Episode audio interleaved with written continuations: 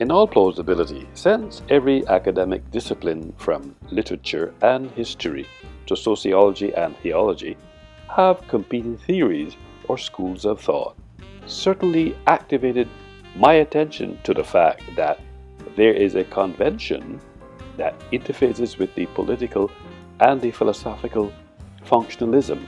For example, functionalism, Gestalt psychology, psychoanalysis, behaviorism, humanistic psychology, and cognitivism are deemed schools of thought, are the foundation for those new to the world of psychology. Further, the same also makes up the modern and classical schools of thought, which also occupies space in the world of psychology. These competing theories or schools of thought certainly adds value to the discourse and also activated the contours of my intellect into thinking that there is no one right manner at interpreting a culture. Such reasoning drew my attention to a scene which underscores the fact why some global citizens read a newspaper article about politics and reach different conclusions based on their personal viewpoints and experiences. This example proves the point that in other scenes, the same is replicated. For example, understanding and interpretation of the Constitution by the Supreme Court have changed as often as the Chief Justices of the Court. In this frame, it is reported that each Supreme Court justice, as well as all lower federal judges, have an individual idea of how to interpret the Constitution. This particular difference of ideas and methods allows for any two judges applying the Constitution to the same legal issue to likely reach different conclusions. That being underscored, correspondingly, justices on the Supreme Court have had different interpretations of the clauses in the Constitution. Interpreting is a translational activity in which one produces a first and final translation on the basis of a one-time exposure to an expression in its source language. The most common two modes of interpreting are simultaneous interpreting, which is done at the time of the exposure to the source language, and consecutive interpreting, which is done at breaks to this exposure. In this context, we've observed that although interpreting is an ancient human activity which predates the invention of writing, yet the origins of the profession of interpreting date back to less than a century ago. For the reasons that history is about the making of a country and culture is also about the making of a global citizen. What is uniquely interesting, interpreting culture behaves somewhat like a double entendre. As you are aware, a double entendre is a literary device that can be defined as a phrase or a figure of speech that might have multiple senses, interpretations, or two different meanings, or which might be understood in two different ways. The Oxford Dictionary is crystal clear as it conveys an indelicate meaning.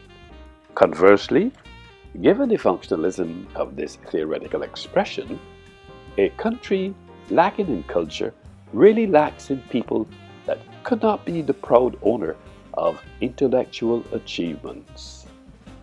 In this frame, these lines of reasoning explicitly and implicitly suggest that culture and history are interrelated because culture is a subset of history.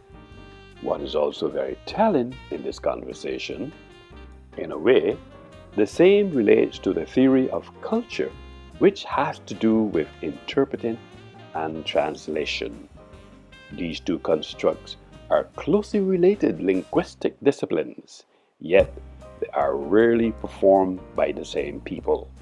Importantly, as global citizens, we must be cognizant of the difference in skills, training, aptitude, and even language knowledge, which are so substantial that few people can do both successfully on a professional level.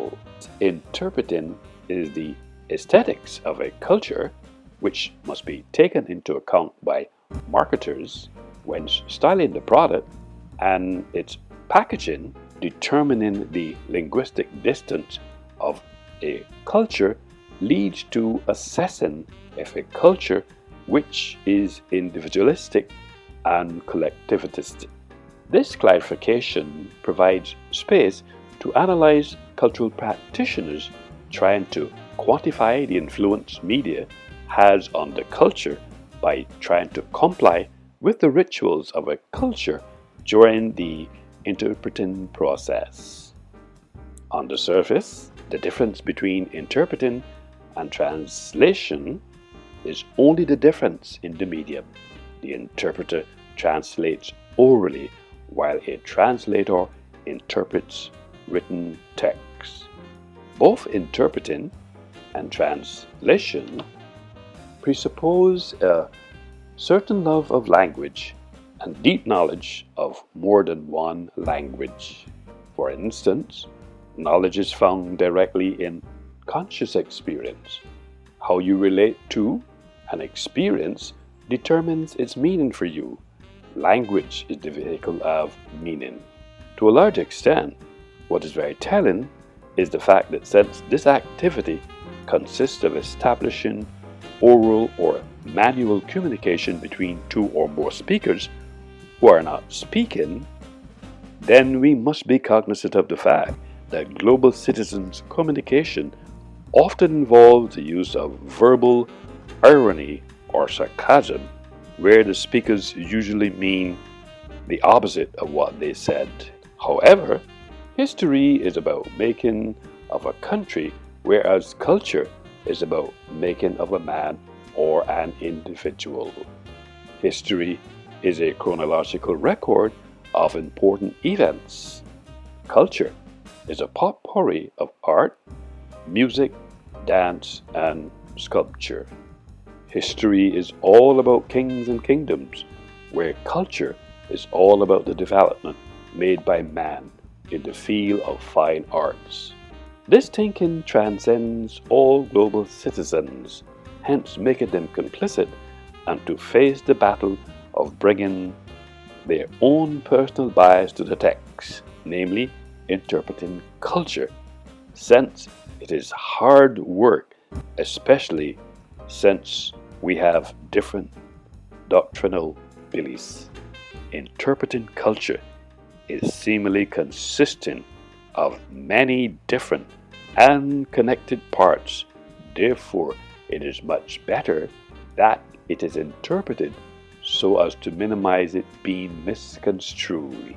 However, in all probability, the more that culture and history is ventilated as a conversation, I have concluded that culture is a subset of history.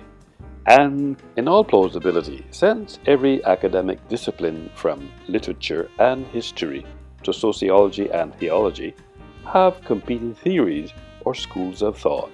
Further, this concludes this matter involving culture and history.